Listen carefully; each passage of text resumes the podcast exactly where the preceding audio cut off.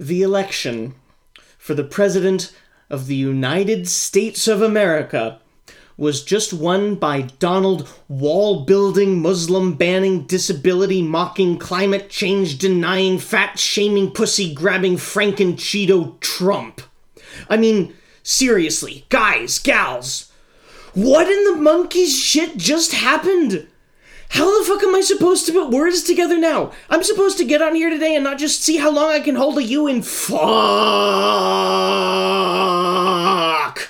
What the hell do you want from me? Some set of words that encapsulates the nuclear fucktardery that just befell the world? Donald Trump is going to be president. That will always have happened. We will never make up for that. If every American went out tomorrow and cured a different strain of cancer, we would still be the country that elected Donald Trump to run it. Who put Donald Trump in charge of the world's largest nuclear arsenal. This shit's gonna be in history books. Our great great great grandkids are gonna know about this, and they're gonna tell them that we already knew about the pussy grabbing shit before we elected him. I mean, remember back when I was going to make jokes about the president having a vagina? It was a simpler time. A time before Nate Silver could go fuck himself. Back when we were counting the 2018 midterms before they'd hatched. A time when we so radically underestimated the per capita stupidity of America that we never took the words President Donald J. Trump seriously. A time when we naively said, There is absolutely no way that I am surrounded by the kind of frothing at the mouth, shit for brains dingletards it would take to elect Donald fucking Trump to the highest office in the country. I would have noticed how few of them got their pants on the correct appendages every day by now.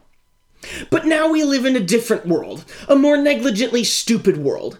And the most terrifying thing about this world is that it is genuinely post truth.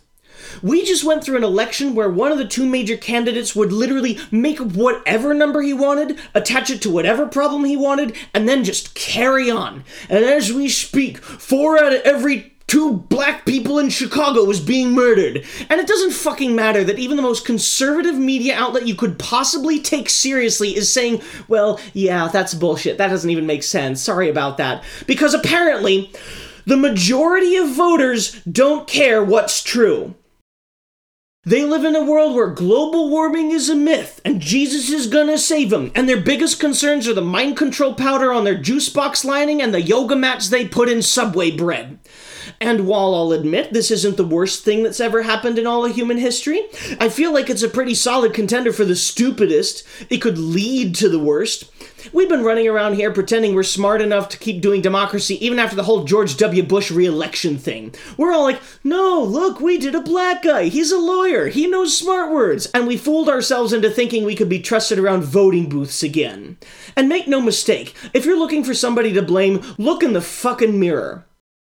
Because when things are this fucked up in a democracy, it's too late to blame the candidates. You have to blame the electorate. And no matter how much you did, you obviously didn't do enough, so yes, I am talking to you. Unless you're one of our non American listeners, in which case I'm just glad you haven't stopped hanging out with us. and I apologize in advance for bombing your country when one of your late night comedians makes a joke about our president's sexual assault bravado. I mean, I'd love to just point at somebody and be able to say, you know, it was a, it was the Christians or whatever, and then we could gang up on the real culprit.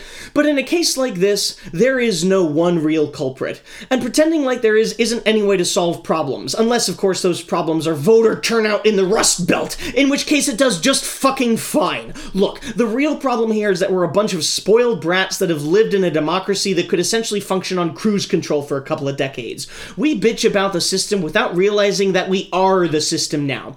And despite all the evidence to the contrary, we trusted Americans not to do the most stupidly self destructive thing they could possibly do. Now, don't get me wrong here. I'm not trying to tack onto that tired trope that says we're all equally to blame for the 60 million people who actually went to the polls to vote for a misogynistic, white supremacist sexual assaulter. There are certainly people who bear more blame than others, and if you happen to see a frightened white man pining for the days when brown people were easier to subjugate internationally when you looked in the mirror, you deserve way more derision than the guy who's thinking to himself, you know, I could have taken Ted to the polling station. Ted liked Hillary. Fuck. But when something's this broken, it's everyone's fault who had the remotest chance of fixing it and hasn't done yet.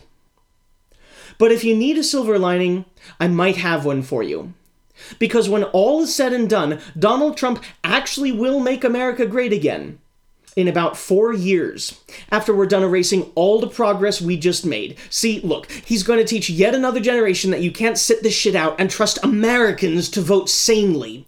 He'll incense enough people to get Democratic majorities in both houses of Congress in the midterms, and assuming we make it through the next four years without a Twitter fight sparking an atomic holocaust, will rise from the ashes of this disaster with a populace that knows that their democracy cannot function without their full attention. And look, the only other choice is that we keep going in this direction until we collectively stupid ourselves to death in a matter of about eight years. And I feel like at this point, both of those outcomes leave us with a better world. And if you didn't vote for Hillary, you're the problem. Go fuck yourself. Otherwise, welcome to the podcast. This is a bonus episode. Eh, It's not too different from a regular episode. Have fun!